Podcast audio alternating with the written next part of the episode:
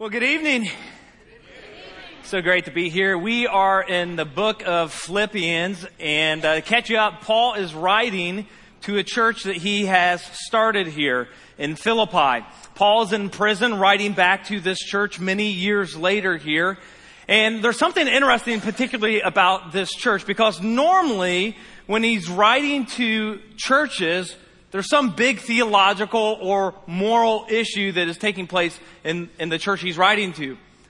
But in this particular case, uh, things seem to be going okay for this church. In fact, they're going good. Paul commends them for their obedience. Paul commends them for, for their prayer life. Uh, they're a generous church. They're a giving church. I mean, they're a church that kind of has it going on. They're a missional church. And therein lies the problem. For when things are sometimes good, there's always the temptation that we would settle there. That we just become content. That we would become stagnant. That we would stop pressing down on the gas pedal. That we would just kind of just slack back a little bit and, and settle in. And Paul is coming to this church in Philippi and saying, I, I, I, don't want you to settle there. I don't want you to just become complacent. There's more for you. I want you to press on. And it starts off here in, in chapter one. He has a, a prayer for his church here in Philippi. And in this prayer, it kind of captures Paul, heart, Paul's heart as well as his desires for this particular church. And you always want to pay attention when, when people are praying because it captures their heart. Their prayers are capturing their heart as well as expressing the, the, the desires that they have for you. Uh, recently, my uh, little girl, uh, Sarah, who's five years old, was praying. And uh, she started her prayer Lord God, thank you for daddy. Thank you for mommy. Thank you for Eli. And I knew from there she was going to name all of her siblings, which there's seven kids that I have. And so this was, so she goes through the list here. And then after she gets through all of her thank yous and I was patiently waiting, I said, honey, you know, why don't you just express to God just how great he is? And she goes, God, you are great. You created everything. You said trees and, and there were trees. You said cars and there were cars. Nah, not quite how it happened. And then she went on and, and she said, Lord God, protect us from the coloring virus. And I thought to myself, well, that's not quite it as well. Coloring virus, you know. Kids are so funny when, when they pray. But she was expressing the desires of her heart here. And Paul is expressing the desires of his heart at the very beginning here in this, this prayer. He says, And this is my prayer that your love may abound more and more in knowledge and depth of insight, so that you may be able to discern what is best, what is vital, what's a priority, what's most important in your life, and may be pure and blameless for the day of Christ is filled with the fruit of righteousness that comes through Jesus Christ to the glory and the praise of God. Paul has this deep desire that they would know what is best. They wouldn't settle for less than God's best in their life. That they would press on, that they wouldn't become complacent. And so for, now we hop forward to chapter 3 in Philippians. And we see that Paul begins to weave this theme of pressing on together with this warning of false teachers. And particularly these false teachers whom Paul calls dogs, evildoers, and mutilators of the flesh, right? I mean, those are like fighting words. You know, Paul's not only expressing what he thinks about these people, but the danger which they possibly have on this church. Now we kind of have to do a little investigation here, but we assume that this is a group of Judaizers who have come in, zealous Jews who have placed an overemphasis on the ceremonial aspects of the law, particularly circumcision and the dietary rules and rituals of the law and is trying to enforce them upon Christians. And, and, Paul's about had enough. In fact, in the church in Galatia, I mean, they were getting confused. Am I saved by grace through faith in Jesus Christ? Or am I saved because of circumcision? And, and, and what happens over here because of what I eat or, or what I don't eat? And, and, so Paul is coming after, and, and they're boasting in the fact that they do all these rules and regulations and rituals, and Paul's saying, wait, wait a second. You're gonna boast about that? The only thing to boast about is, to boast in our Lord Jesus Christ. You're going to have confidence in that, and so we pick it up here in chapter 3. Though I myself have reason for such confidence, if someone else thinks they have reason to put confidence in the flesh, Paul says, I got more. Circumcised on the eighth day of the people of Israel, of the tribe of Benjamin, a Hebrew of Hebrews, in regard to the law of Pharisee. As for zeal, persecuting the church. As for righteousness, based on the law, faultless. But whatever were gains to me, I now consider loss for the sake of Christ. What is more, I consider everything a loss because of the surpassing worth of knowing Christ Jesus my Lord, for whose sake I have lost all things. I consider them garbage. I consider them waste. I, I consider them just a pile of dung here. That I may gain Christ and be found in Him. Not having a righteousness of my own that comes from the law. No, that really doesn't work. Have you ever tried that? Gaining a righteousness on your own accord? But that which is through faith in Christ the righteousness that comes from God on the basis of faith. And then he goes on and, and, and he, he gives us what is best here. He says, I want to know Christ. That's what I want in my life. That's what's best. That's my priority. That's what's most vital. That's what's most important for me. I want to know Christ. Yes, to know the power of His resurrection and participation in His sufferings, becoming like Him in His death. And so somehow attaining to the resurrection from the dead. Paul has, has an emphasis here, a reality that he wants to know Jesus. I want to know Christ. This is my priority. This is, this is vital for me. This is important for me. And the key here is, is in the word know. Because it seems kind of contradictory. You know, Paul is saying, I want to know Christ. Well, Paul, don't you already know Christ? Like, why are you saying you want to know Christ? Well, this is not just like a head knowledge to know facts. This is not just some intellectualism of knowing a historical Jesus. This is knowing in an experiential, in a personal way. I want to know, I want to do life with Christ. I want to walk this journey with Christ. I want to experience the fullness and the power of Christ in my life. Some of you might know a professional basketball player named LeBron James. Anybody in the room know LeBron James? How many of you have seen LeBron James on TV? Raise of hands, you've seen LeBron James on TV. Uh, he's a very famous basketball player, played in the NBA, has done uh, lots of commercials and such. And uh, from just seeing him on TV, you might say, I, I know LeBron James. I had the opportunity and privilege, grew up in rural Ohio, and saw LeBron James play uh, in high school. And so because of that, I, could, I, I might say, well, you, you, know, you just watch him on TV. You really don't know him. I, I got to see him in person. I know LeBron James.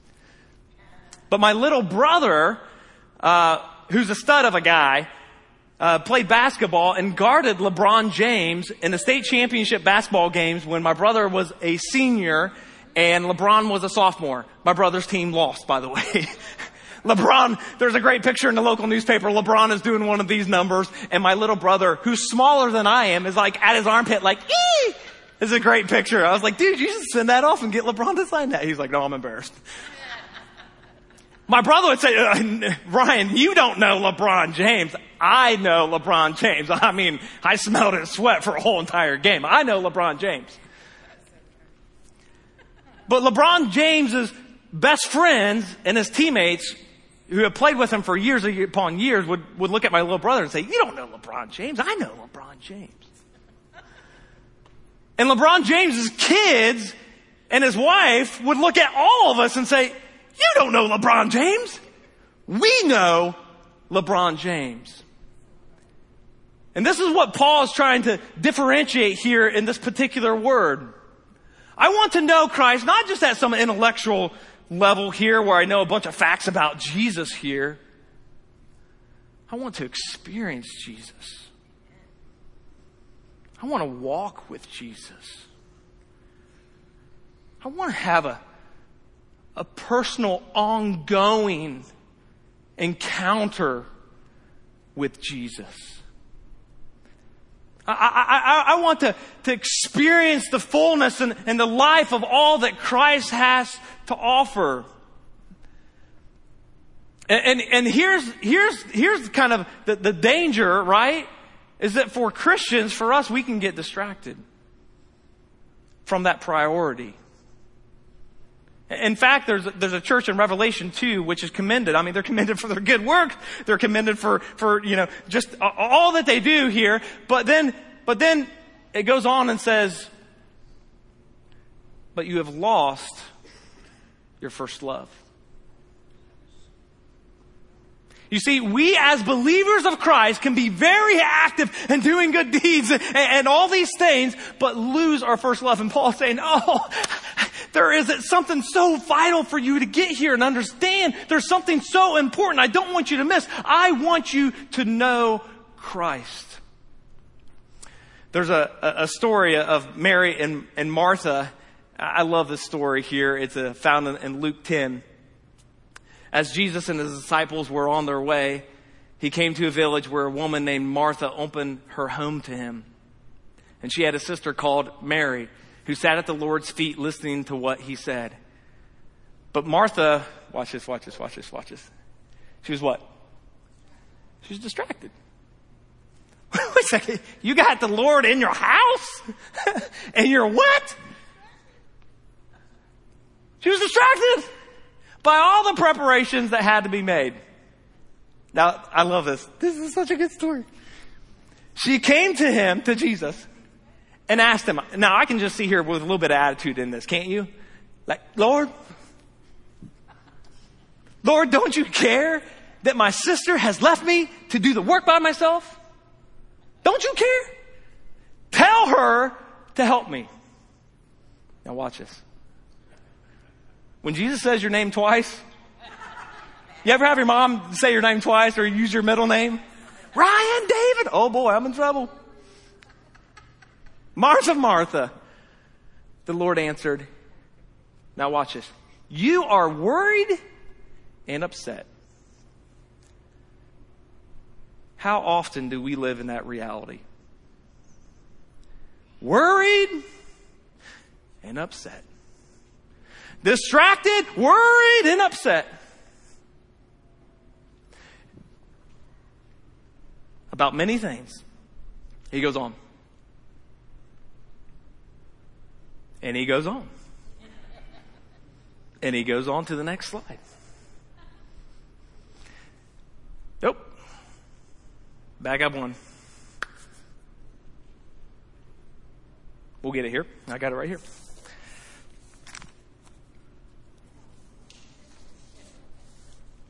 He says, Martha, Martha, the Lord answered, You are worried and upset about many things but few things are needed, or indeed only one.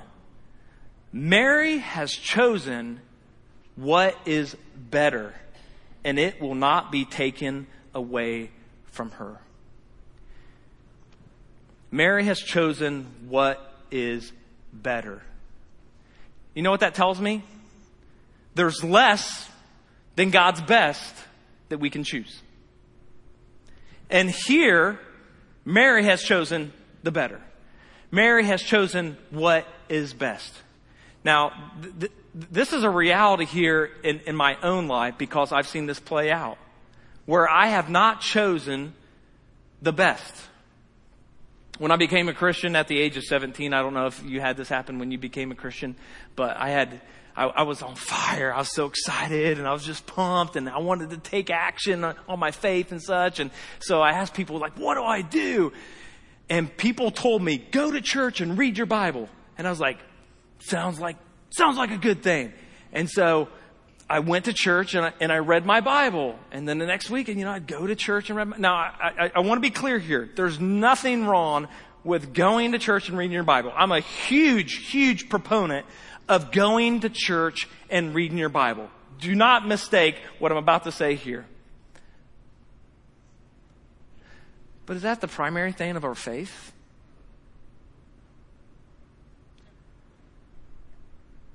To go to church and read our Bible? Is that, the, is that what Christ died for? So we could go to church and read the Bible? Or is going to church and reading the Bible supposed to help us in the reality of knowing Christ and experiencing Christ and having a personal encounter with Christ. That we would know the power of Christ in our life. That we would walk with Christ. Not just some intellectual knowledge, not just some facts about Jesus. I mean, it's the difference between knowing Jesus heals the brokenhearted and having Jesus heal your broken heart. It's the difference between, between Jesus knowing that Jesus sets the captives free and having the captives having freedom yourself. It's the difference between singing Jesus loves you and having Jesus' love pierce your heart with his amazing grace. God wants to encounter you. And if you've gotten into a rut, like I got into where you where you think it's all about just going to church and reading your Bible, going to church and reading your Bible you will begin to spiritually become empty. And you'll wonder, why am I so empty? I'm doing all the right things. And Paul wants to just tap us on the shoulder and just remind us tonight, there's one thing that's needed. And that's to know Christ. Amen. So it kind of, you know, begs the question, like, at what point, Paul, is like enough enough? Like, when do you, when do you like know Jesus enough? Well, this is what he, he says here. He says, not that I've already obtained all this or have already arrived at my goal, but I press on to take hold of that for which Christ Jesus took hold of me. Brothers and sisters, I do not consider myself yet to have taken hold of it, but one thing I do, forgetting what is behind and straining towards what is ahead. I press on towards the goal to win the prize for which God has called me heavenward in Christ Jesus. I press on towards the goal. Now there's this beautiful image that Paul is painting here of like chasing and, and pursuing and, and just going after and like running this race. And specifically in Greco-Roman times, the, the track that the runners would race in wasn't like an oval like we see today. There was a, like a rectangular field, and on this rectangular field that had sand on it, the runners would set up, and it was about a 200 yard run towards the end of this field that was of sand, and they would say go or whatever you know that they would do at the time, bang rocks together, I don't know, and and they would run down in a straight line. Well, if it was that was the 200 meter race. If it was a 400 meter race, they would set a pole and a little stone that had a, a, little cutout in it. They would set a pole in that stone. And then your object and your goal was to run down and go around that pole and then run back. And so here, Paul is saying there's, there's a goal here. there's this like this pole. And, and you can see how important that pole would be if you're running a race, right? You would have to have what? You would have to have your eyes fixed on that pole. You're going to be distracted. If you start to run this way, you're going to lose the race. Now, in some stadiums, they had multiple poles, and so you just go run, run around your singular pole. In other stadiums, they had multiple poles, you know, and, or just one pole, and everybody would run around, and so it just varied upon stadium to stadium that this would happen. And Paul says here in, in Hebrews 12, watch this. This is, this is good. This is good. Watch this. Therefore, since we're surrounded by such a, a cloud of witnesses, we got the crowd, right? ah, let us throw off everything that hinders us and the sin that so easily entangles. And let us run with perseverance the race marked out for us. Fixing our eyes on Jesus. So the question is I mean, it begs the question what do you have your eyes fixed on?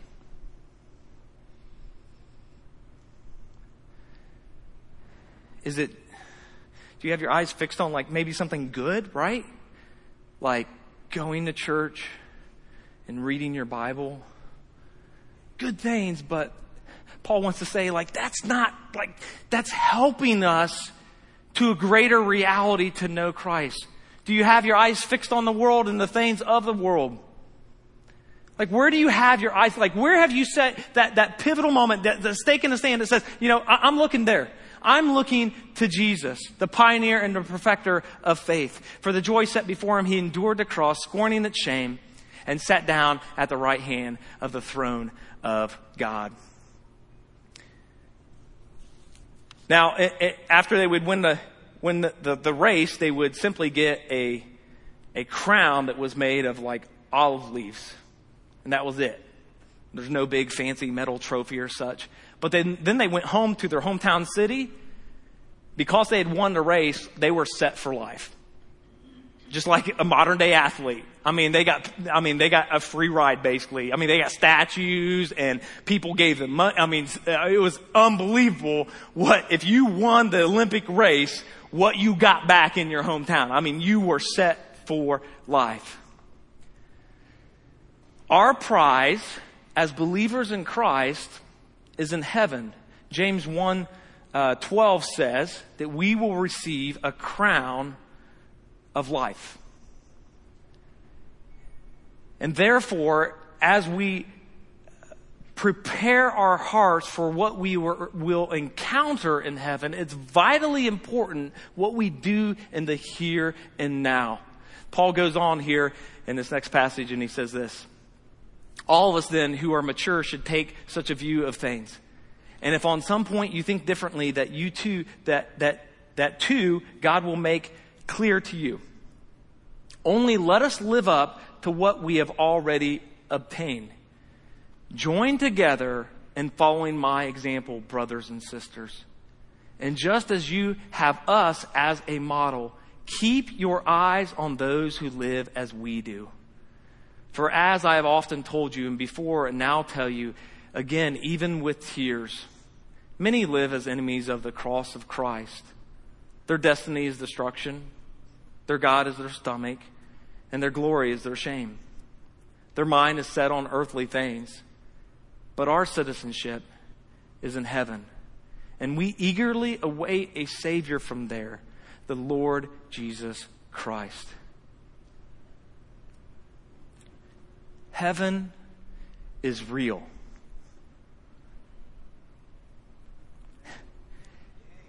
Right? I mean, it is real. It is real as real can get. That is a reality that heaven is real. And those who are in Christ, Paul says, you're a citizen. You're a citizen of that kingdom. You're a citizen of that reality.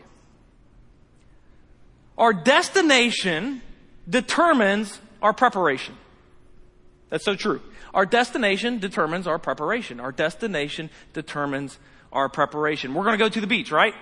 We're going to go to the beach. That's our destination. And I say, hey, everybody, we're going to go to the beach. It's going to be so much fun. You're going to begin to prepare based on that destination. The destination determines the preparation. If I said, hey, we're going to go camping. Now, I realize some of you are campers, right? How many of you are campers? Like legit campers? Raise the hands. How many of you are, are glampers? Yeah, it's, it's, it's simple beer. Like, it better have air conditioning or I'm not going, right? Bugs? No, thank you. Uh, so, so there's campers and there's glampers. But if I said, hey, our destination is going camping, let's go on this trip, the destination would determine the preparation. If I said, hey, we're going to go hiking in the mountains, you would pack differently, right? You prepare differently. The destination determines the preparation. As followers of Christ, we're going to go to heaven. That's our destination.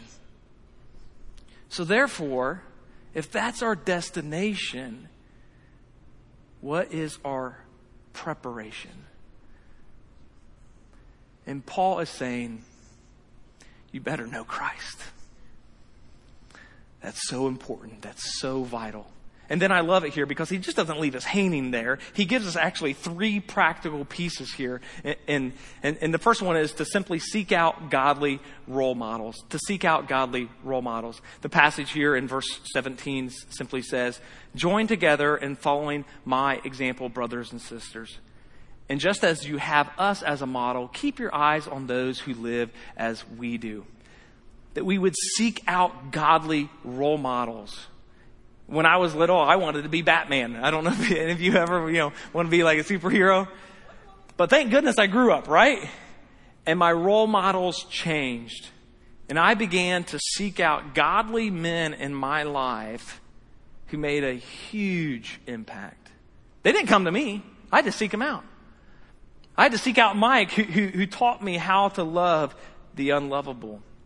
I, I sought out Troy, who taught me what it was like to live a life of obedience and perseverance. I sought out Bill, who taught me how to go in my closet and pray to the Lord God Almighty and cry out to Him.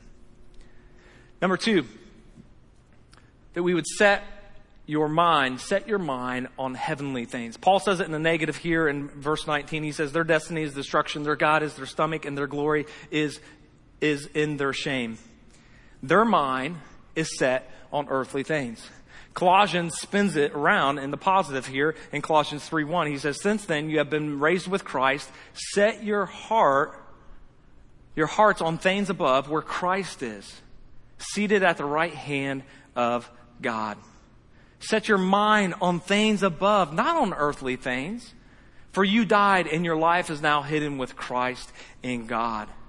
And when Christ, who is your life, appears, then you will also appear with him in glory. That we would have like a compass, that our lives would be pointed in a, a, specific direction, and that direction is heaven, that we would set our minds and our hearts on things above. And then finally, number three here, that we eagerly await our Savior. He specifically says this here in verse in 2 Peter 3:10. But the day of the Lord will come like a thief. The heavens will disappear with a roar. The elements will be destroyed by fire, and the earth and everything done in it will be laid bare. And since everything will be destroyed in this way, what kind of people ought you ought to be? You ought to live holy and godly lives. That we would not only know Christ, but through knowing Christ, we would become Christ like. As you look forward to the day of God and speed its coming, and that day will bring about the destruction of the heavens by fire, and the elements will melt in the heat. But in keeping with this promise, we are looking forward to a new heaven and a new earth where righteousness will dwell. And it's not our righteousness, it's the righteousness that we receive by grace through faith in Jesus Christ. This is a beautiful picture here in, in Revelation 21. I mean, it, don't read that passage right before you go to bed, right? It's like, hey kids, let's read the passage. Revelation 21. Then I saw a new heaven and a new earth, for the first heaven and the first earth had passed away, and there was no longer any sea. And I saw the holy city, the new Jerusalem, coming down out of heaven from God, prepared as a bride, beautifully dressed for her husband. And I heard a loud voice from the throne saying, Look, God's dwelling place is now among the people. There's like this collision of heaven and earth here. And he will dwell with them, and they will be his people, and God himself will be with them and be their God. And he will wipe away every tear from their eyes. And there'll be no more death, or mourning, or crying, or pain, for the old order of things has passed away. This is true and this is trustworthy. This is a reality that will occur. This is not just, oh, maybe this will happen. Uh, we hope this will happen. This is a reality that will take place. And we have our citizenship in heaven. I can't wait. Can you? My uh, son Eli, um, he was three years old at the time, and we were living in Ohio and we come, came down during uh, February where it was all cold in Ohio, down to Florida, Central Florida, and we went on vacation uh, in the central Orlando area. And when we went on vacation, we didn't have a, hardly a nickel to our name. And so, I mean, it was, you know, just by the grace of God that we got down here and then, you know, I found a place to stay and such. And, and, uh, so we were down here and we were trying to find things that were free or cheap to do while you're, it may take one of those vacations like, you know, like you go on vacations like, okay, what, what can we do here that's free? You know, so, so we, we go on this vacation, we're trying to just find like what as uh, just cheap as possible or free. And we found out that you can go to Disney World's resorts and you don't have to pay to get in to the resorts, right? I mean, you're not staying there. You're just going and looking around and, and, then, you know, in the gift shops and everything. And then, you know, you leave. But I, we just thought, hey, that's cool. And so people talked to us about the Polynesian resort and how cool that was. And so I said, hey, let's go to the Polynesian resort. And so we go to the Polynesian resort and, and then we rode the monorail. How fun is that, right? The monorail. And then we got to the entrance of Disney and we just stood there. And like, I just wanted to cry, you know? It's just like, I, my three year old, I so badly want to go in. And I was just like heartbroken, just heartbroken. And so we get on, we get on this little boat thing then instead of taking the monorail back, we, we get a boat ride. And so we take the boat back and, and we, we are packing up and going into the, into the car and, and my little son Eli looks at me and he was confused of what just happened and kind of misunderstood what just happened. And he said, Daddy, I love Disney World. That was so much fun. I love you so much.